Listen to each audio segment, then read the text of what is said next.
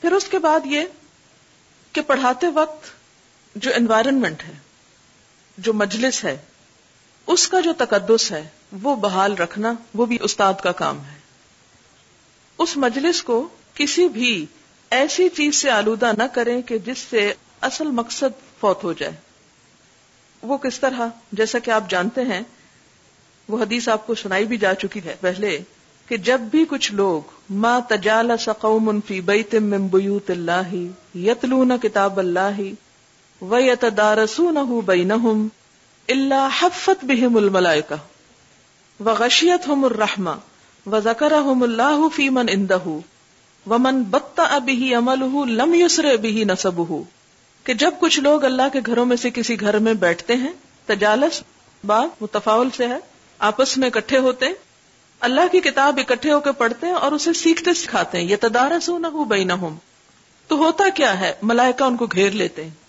ان ملائکہ سے شرمائیں، جیسے وہ حدیث میں آتا ہے نا کہ انسان تنہائی میں بھی ننگا نہ ہو، کہ انسان کے ساتھ فرشتے ہوتے ہیں تو انسان ان فرشتوں سے شرم کرے۔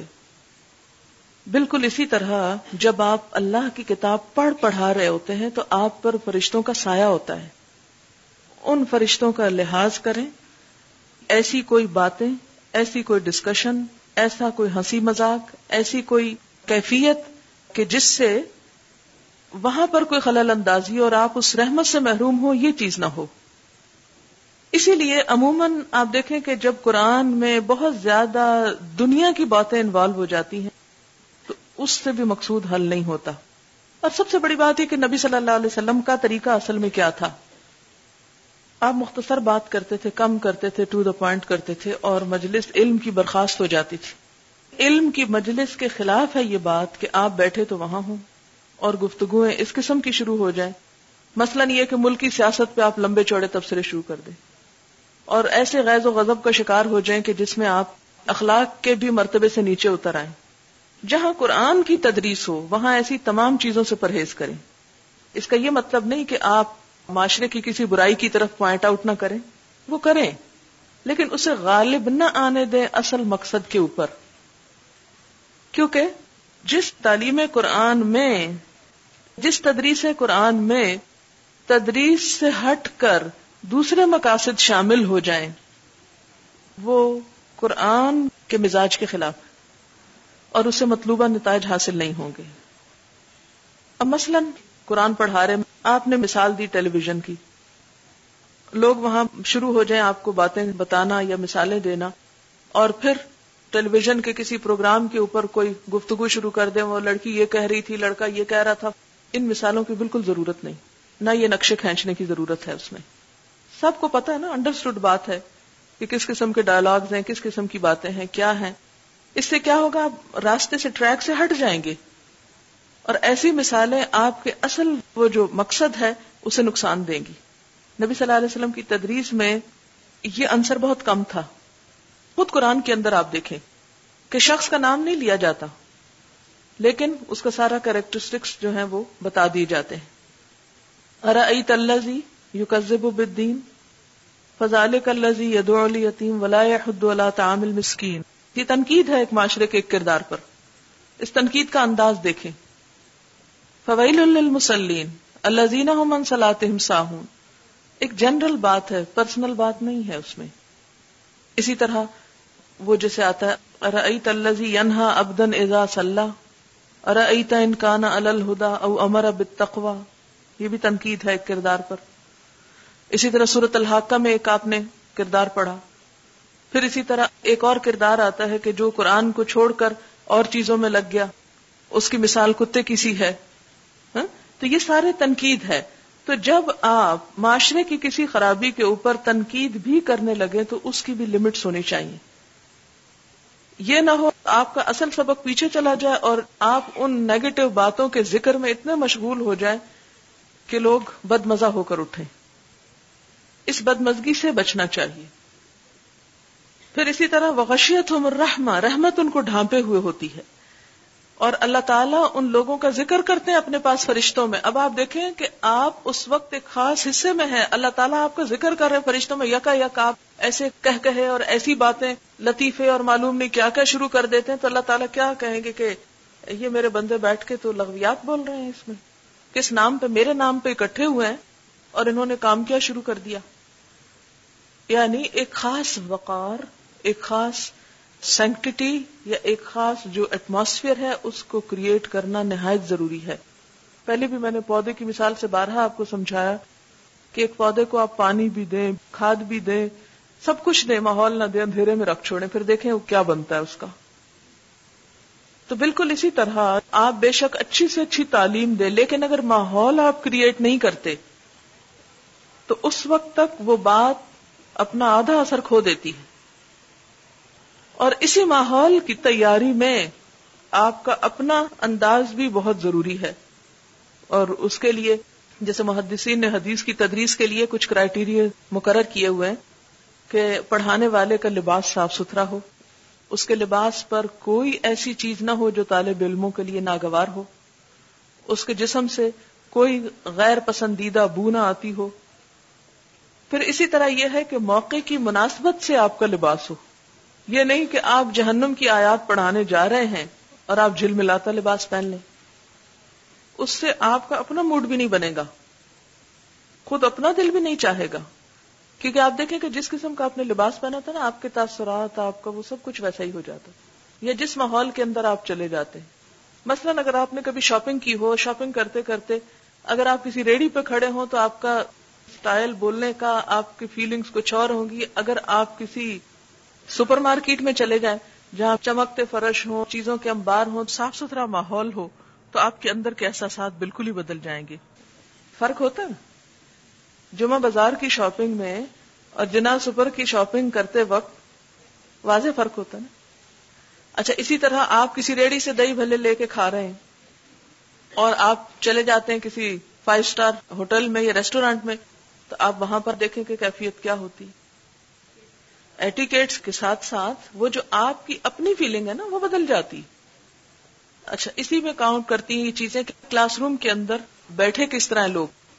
اگر آپ کہیں بیٹھے ہیں، لوگ دور دور بیٹھے ہیں، کوئی ادھر منہ کیے ہوئے، کوئی ویسے بیٹھا، کوئی جیسے، کوئی ٹیک لگائے ہوئے، کچھ اور کر رہا، تو آپ کہیں ہاں اب ان کو کہا تو یہ آئیں گے ہی نہیں اور مائنڈ کر جائیں گے اور ناراض ہو جائیں گے. نہیں، ٹھیک ہے، کچھ لوگوں کی تو مجبوری ہوتی ہے کہ وہ بیمار ہیں، تو بیماروں کی، معذوروں کی تو مجبوری اللہ تعالیٰ بھی دیکھتے ہیں. لیکن ایک شخص جوان ہے، صحت مند ہے، سب کچھ، صرف وہ اپنے موڈ میں بیٹھا ہوا ہے. تو موڈ میں بیٹھنے سے قرآن کی تعلیم نہیں ہو سکتی. اسی لیے اس میں جیسے ٹیک لگا کر اگر لوگ بیٹھے ہیں تو اس چیز کو بھی آپ نوٹ کریں. پھر اسی طرح سستا کے بیٹھے ہوئے، ٹیڑھے میڑھے بیٹھے، اور اس میں سب سے پہلے تو آپ خود سیدھے ہو کے بیٹھے. اگر آپ ہی ٹیک لگا لیں تو بات کچھ اور ہو جائے گی. یعنی پوری طرح الرٹ ہو کے بیٹھے، لوگوں کو بھی الرٹ کر کے بٹھائیں. اور اس میں ضروری نہیں کہ آپ پہلے ہی دن ان کو ڈانٹ ڈپٹ کرنا شروع کر دیں. آپ جہاں پر ان کو بٹھاتے ہیں یا جو جگہ ہے، اس کے لیے آپ خود سوچیں کہ یہاں کس چیز کی خرابی ہے، کیا چیز ہے جو آڑے آ رہی ہے سیکھنے میں. اگر آپ دیکھتے ہیں کہ وہ جو کمرہ ہے اس کے اندر جگہیں اس طرح بنائی ہوئی ہیں جس میں لوگ مجبور ہیں اس طرح بیٹھنے پر، تو ظاہر قصور آپ کا، لوگوں کو تو نہیں. اسی طرح لوگوں کی جیسے باہم بات چیت ہے، یا توجہ کا کم ہونا ہے، یا ان کا سونا ہے، یا سستی کرنا ہے. آپ کو پتہ ہے کہ یون کرنے سے منع کیا گیا مجلس میں، کیوں کیا گیا، اس کی کیا حکمت ہے؟ اسلامی اخلاق کے منافی. اس لیے کہ اگر ایک شخص یون کرے گا، سارے کرنا شروع کر دیں گے. شیطان کا حربہ ہے، وہ بھی سب لوگوں پہ اس کا افیکٹ ہوگا. اسی طرح اگر ایک شخص نان سیریس ہے تو باقیوں کو بھی کر دے گا. تو اس میں یہ کہ بعض اوقات ایک شخص اگر اس طرح کی کوئی حرکت ایک دفعہ کرتا ہے، چلو مجبوری، کوئی تھکا ہوگا، کوئی وجہ ہوگا. لیکن اگر ایک شخص کی عادت ہے تو پھر آپ اس کو الگ لے جائیں اور اس کو سمجھائیں اور اس کو بتائیں اور اس کو پوچھیں.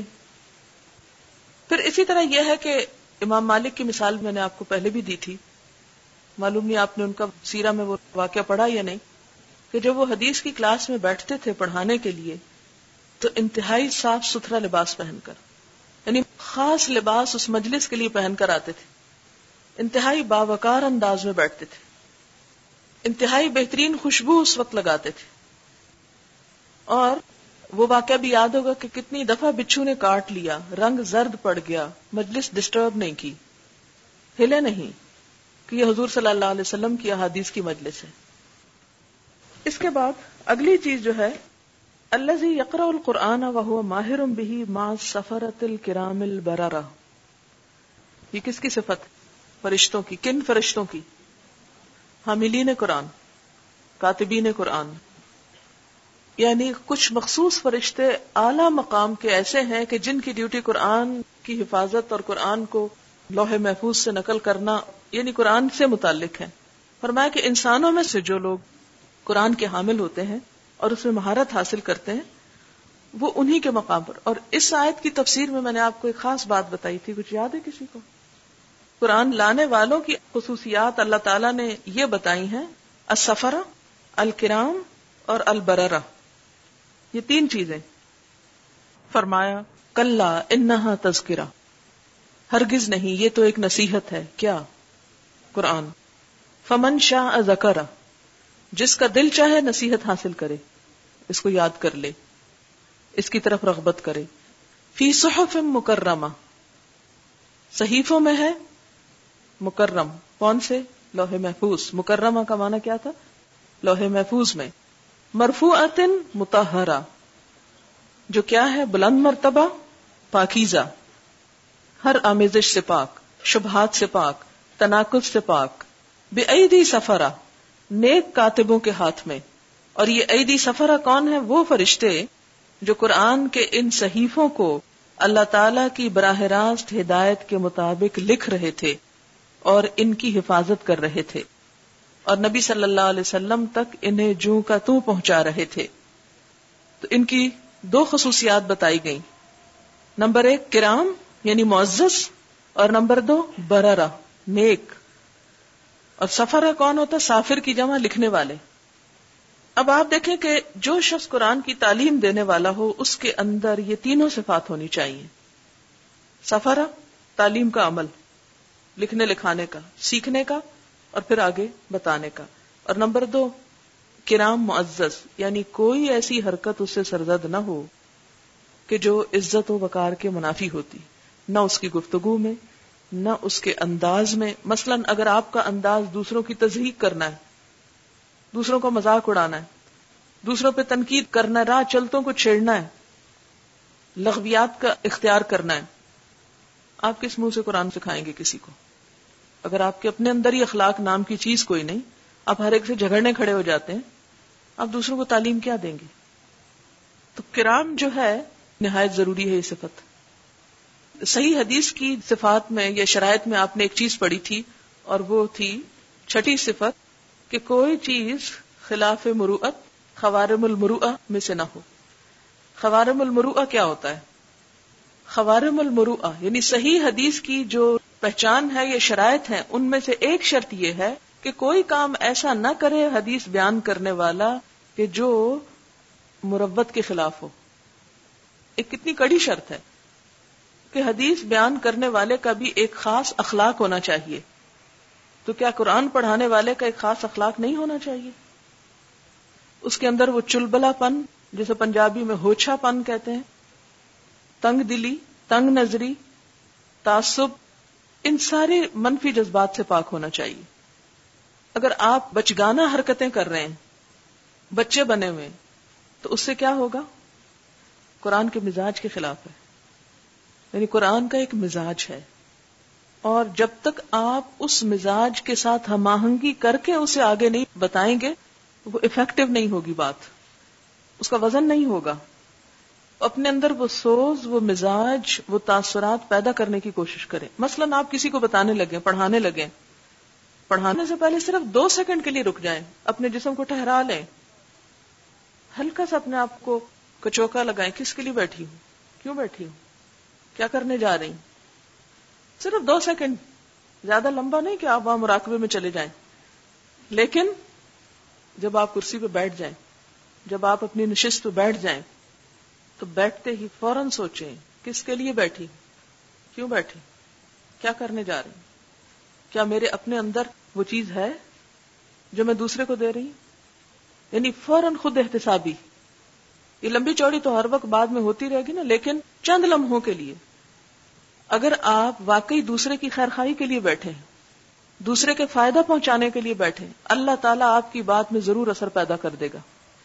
اور اگر آپ کی نیت ان سے کچھ حاصل کرنا ہے اور کچھ نہیں تو عزت ہی یا شہرت ہی یا تعریف ہی، تو یقین کیجئے کہ آپ کا یہ کام نہ اس میں دنیا میں برکت ہوگی اور نہ آخرت میں کوئی فائدہ ملے گا، اس کا آخرت کے اعتبار سے بیکار ہے۔ اور یہ عمل ہر روز ہوگا۔ کیوں آئی ہوں؟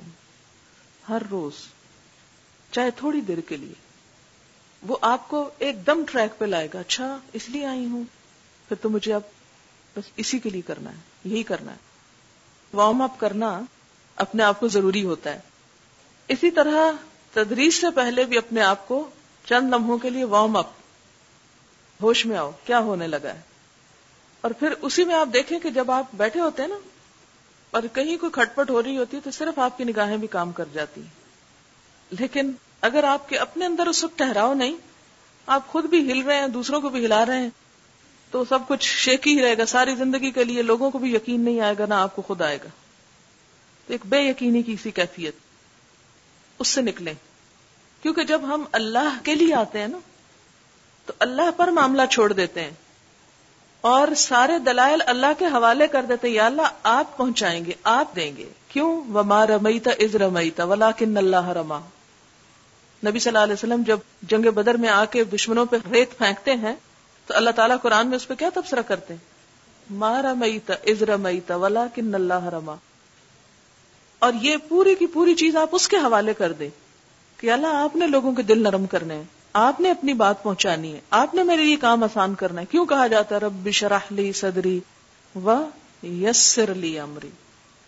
اور ہر روز یہ ہوتا ہے یسر لی امری واحلل عقدۃ من لسانی یفقہوا قولی۔ تو آپ دیکھیں کہ اللہ تعالیٰ لازمی طور پر اس کام کو آپ کے لیے آسان کر دیں گے۔ آپ کی ٹوٹی پھوٹی باتوں میں، آپ کی کم علمی میں برکت ڈال دیں گے۔ اصل چیز قابلیت نہیں، قبولیت ہے۔ اگر قبولیت ہو جاتی ہے اللہ تعالیٰ کے حضور تو بڑی بڑی قابلیتوں سے بڑھ کے ہو جاتی۔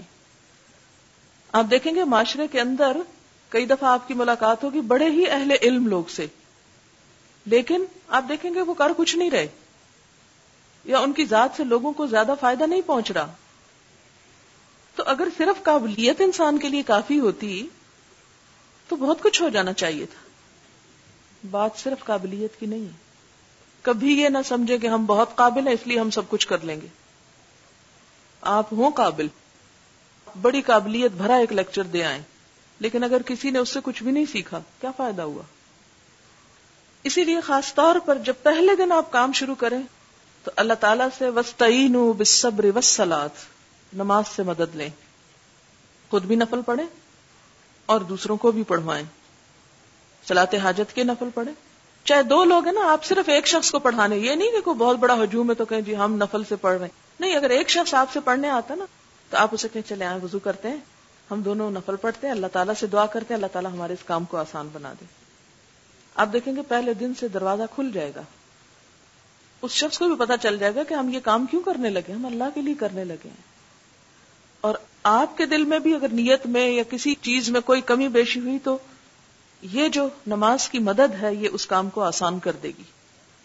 تو جب آپ جیسے وہ ایک بسم اللہ ہوتی ہے نا، وہ بسم اللہ یعنی شروع کریں، ابتدا کریں تو وَاسْتَعِينُوا بِالصَّبْرِ وَالصَّلَاةِ، اللہ تعالیٰ سے مدد مانگیں، اور اللہ تعالیٰ سے مدد دعاؤں کے ذریعے یا نیت کے خالص ہونے کے ساتھ ساتھ عملی طور پر نماز کے ذریعے ضروری ہے۔ اچھا اس میں یہ جو صفت ہے نا برارہ، بار نیک، فرما بردار کے معنوں میں ہوتا ہے برارہ، تو یہ بھی انتہائی ضروری ہے۔ مثلاً اگر آپ دوسرے کو بتا رہے ہیں کہ جھوٹ نہیں بولنا چاہیے اور آپ ایک سے ایک جھوٹ بول کے جا رہے ہیں، کیا فائدہ ہوگا آپ کی بات کا؟ اسی طرح اگر آپ کہہ رہے ہیں جی چغلی نہیں کرنی چاہیے اور آپ خود چغل خور ہیں، تو یہ خود اپنے اندر اس چیز کا لانا جو ہے وہ انتہائی ضروری ہے۔ اچھا اسی طرح جو وقت آپ نے لوگوں کے لیے مقرر کیا ہے، یعنی ماحول میں یہ چیز بھی آتی، اس وقت پہ آپ ختم کر ڈالیں۔ یعنی لوگوں کی گاڑیاں باہر ہارن دے رہی ہیں اور کوئی لوگ بےچارے پہلی دفعہ آئے ہیں اور کچھ ان کا دل ہی نہیں لگ رہا یا کوئی اور چیز، تو وہ ایک بے چینی یا خوف کی یا پریشانی کی جو کیفیت، اس میں آپ چاہے سونا کھلائیں نا ان کو، وہ بھی فائدہ نہیں دے گا۔ جب تک لوگ یکسوئی سے جم کے بیٹھے ہوئے نہیں ہیں اس وقت تک آپ کو کوئی فائدہ نہیں۔ یہ بھی ایک عہد ہو جاتا ہے نا کہ جس وقت پر آپ نے ان سے کہا ہے کہ آپ آئیں اور جائیں اس چیز کا آپ خود بھی اہتمام کریں. پھر اسی طرح لوگوں کے پیچھے نہ پڑ جائیں.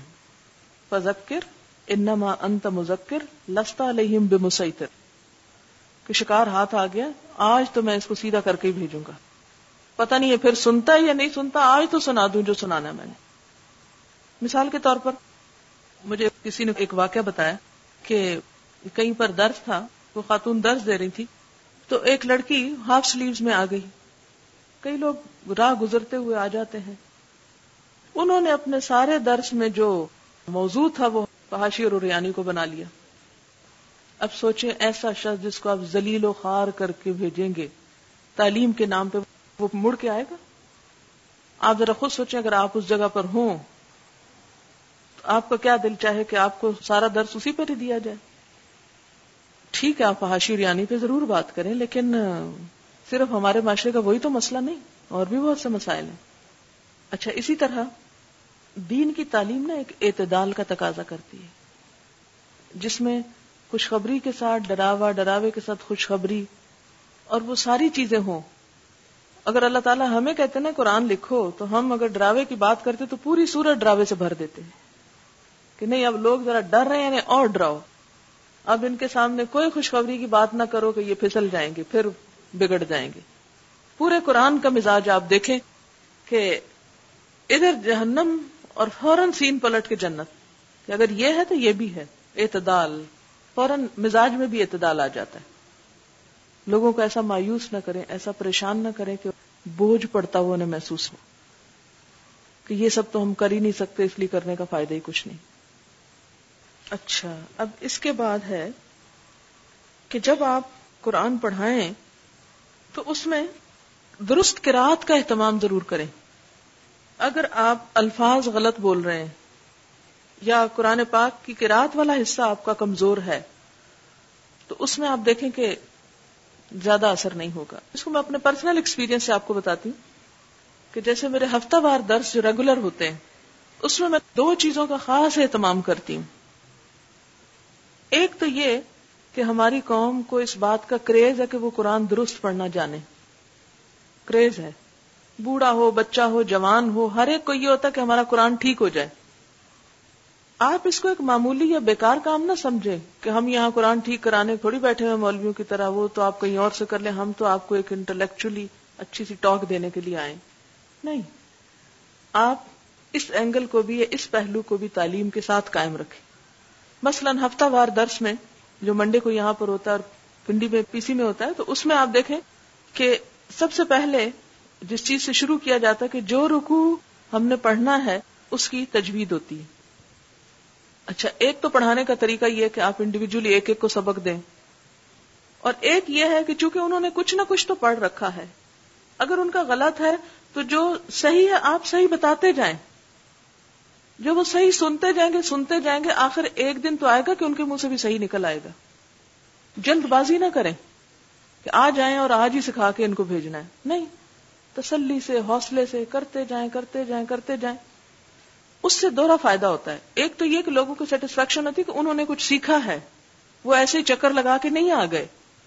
دوسرا ان کو یہ فائدہ ہوتا ہے کہ وہ جو قرآن ایک ردم سے پڑھا جاتا ہے، وہ جو ایک قرأت میں سنتے ہیں پھر اس کو اپنے زبان سے دہراتے ہیں، وہ ان کی روح کو تسکین دیتا ہے، وہ ایک ماحول کو پیدا کرتا ہے، وہ طبیعت کو ٹھنڈا کرتا ہے، وہ آگے علم کی بات سننے کے انسان کو قابل بناتا ہے. جب ڈائریکٹ آپ جا کے بات شروع کر دیتے ہیں علم کی، ابھی کوئی کسی کی انوالومنٹ نہیں ہوئی ذہنی طور پہ، آدھا وہ ہاف ہارٹڈ، کچھ پیچھے ہے کچھ آگے ہے. اور اس میں بھی جو آپ کو قرأت سنائی گی اس میں بھی آپ نے دیکھا ہوگا کہ جب وہ سننے کے بعد اگلا لیسن ہوا تو زیادہ فائدہ مند ہوا، کیونکہ آپ کول ڈاؤن ہو چکے ہوتے ہیں، اس وقت تک آپ فلی انوالو ہو چکے ہوتے ہیں قرآن کے ساتھ. جسے کہتے ہیں نا گندھ جانا، ایک چیز وہ روح میں گندھنے لگتی، پھر سمجھ آنے لگتی. اچھا دوسری بات یہ کہ جو ریگولر کلاسز ہوتی ہیں جیسے ہفتہ وار، اس میں لفظی ترجمے کا اہتمام ضرور کریں. کیوں؟ اس کا کیا فائدہ ہوگا؟ اس کا فائدہ یہ ہوگا کہ لوگوں کے اندر یقین پیدا ہوگا کہ یہ اللہ کا لفظ ہے، اس کا یہ معنی ہے، یہ اپنے پاس سے نہیں باتیں بتا رہی، قرآن کی بات بتا رہی. یہ چیز آپ کو فائدہ دے گی. اگر آپ مثلا یہ کہہ رہے ہیں کہ اقیموا الصلاۃ کو ترجمہ کریں، اقیموا قائم کرو، الصلاۃ نماز. ایک تو یہ کہ الحمدللہ اردو عربی سے بہت زیادہ ملتی جلتی ہے، تو ان کو خود بھی پتا ہوتا ہے کہ یہ اس کا یہی بنتا ہے، کچھ اور نہیں. پھر بعض لوگوں نے لفظی ترجمے والے سپارے خود اٹھائے ہوئے ہوتے ہیں، بعض لوگ گھر میں جا کے اس کو کمپیئر کر لیتے ہیں، تو اس کا ایک ڈفرنٹ افیکٹ آتا ہے بنسبت اس کے کہ آپ جسٹ بیٹھ جاتے ہیں، لوگوں کو ادھر ادھر کی کہانیاں سنا کے آ جاتے ہیں. نہیں تو جو ویکلی ریگولر کلاسز ہوں ان میں آپ نمبر ایک تجوید، اور تجوید میں قاعدے بتانے کی قطعاً کوئی ضرورت نہیں، مت انہیں الجھائیں قانونوں میں. آپ نے جو کروانا ہے آپ ان کو تلقین کریں. مجھے صرف ایک بات بتائیں، کیا نبی صلی اللہ علیہ وسلم نے ایک دن بھی قرآن کی تعلیم بذریعہ تجوید دی تھی؟ کبھی نہیں دی. لیکن درست پڑھ کے سنایا، وہ جو درست پڑھنا تھا لوگوں نے اس کی تلقی کی، وہ ویسا ہی لے لیا. بعد میں بیٹھ کے غور کیا، اچھا یہ اس طرح پڑھا تھا، یہ کیوں پڑھا؟ پھر غور و فکر کر کے یہ قانون نکلے. اب ہم جو تجوید سے پڑھتے ہیں نا، ہم نے پھر اپنی سہولت کے لیے اس کی کیٹیگریز کر لی کہ یہ یہاں پر اس طرح سٹاپ کرنا ہے، یہ کرنا ہے، غنہ کرنا ہے، اخفاء، اظہار، تاکہ آسان ہو جائے کام. لیکن عام پبلک جو ہوتی ہے ان کو اگر آپ قانونوں اور قاعدوں کے ساتھ پڑھانا شروع کریں تو وہ گھبرا اٹھتے ہیں. تو ان پہ ناروا بوجھ نہ ڈالیں جو وہ اٹھا نہ سکیں، یعنی ان کے مینٹل لیول کے مطابق ان کو وہ اصل مقصود دے دیں. اچھا اب مثال کے طور پر آپ دیکھیں کہ ہمارا جیسے منڈے کا درس ہوتا ہے تو اس میں شہلا پہلے کرواتی ہیں تجوید، اور شہلا میری ان اسٹوڈنٹس میں سے ہے جن کو میں نے سب سے پہلا سمر کورس اسلام آباد میں کروایا تھا. اور مجھے یاد ہے کہ اس وقت جو میں نے بہت سٹریس کیا تھا، میں نے قاعدے بھی بتائے تھے ان کو تجوید کے مختصر سے، لیکن جو میرا اصل سٹریس تھا وہ اس بات پر کہ قرآن کو حلق تک نہیں، حلق سے آگے سے پڑھیں. تجوید کہاں تک جاتی ہے؟ اقصی حلق تک نا. آپ اقصی حلق سے آگے جائیں. آگے کیا ہے؟ دل ہے. جب ہم قاعدے قوانین پڑھتے ہیں تو ہم بس یہاں تک رہ جاتے ہیں، یہاں تک تو آنا ہی چاہیے ہمیں، ظاہر ہے کدھر سے نکلیں گے سارے مخارج الفاظ وغیرہ. لیکن جب عذاب کی آیت ہو یا جزا کی یا خوشخبری کی، تھوڑا سا آگے چند انچ بڑھ کے اس کو ساتھ انوالو کریں.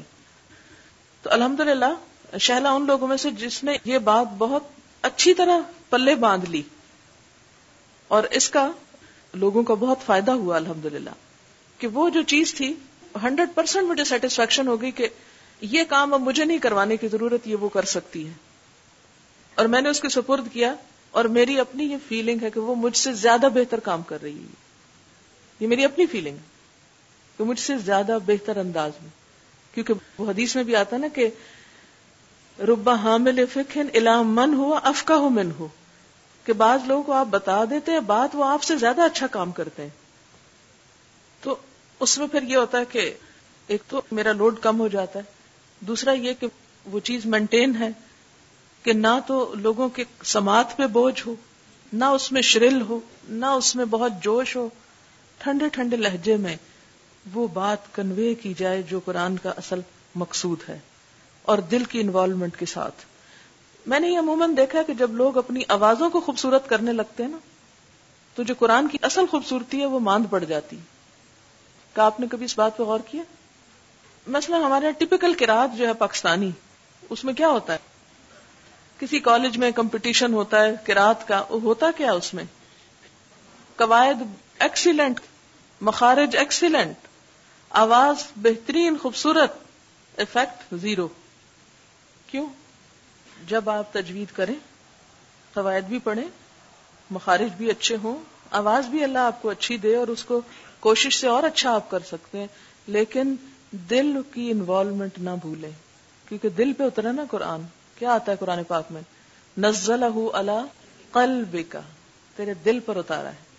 تو جب دل شامل نہیں ہوگا جو اس کا اصل گھر اور مقام ہے، تو لوگ وقتی طور پر کہیں گے ہاں واہ واہ بہت اچھی خوبصورت قرآت ہے، کیونکہ لوگ عموماً اچھی قرآت کو انجوائے کرتے ہیں. لیکن وہ جو ہمارا اصل مقصود ہے نا کہ دل بدلے، وہ نہیں ہوتا، وہ ضرور قائم رہے.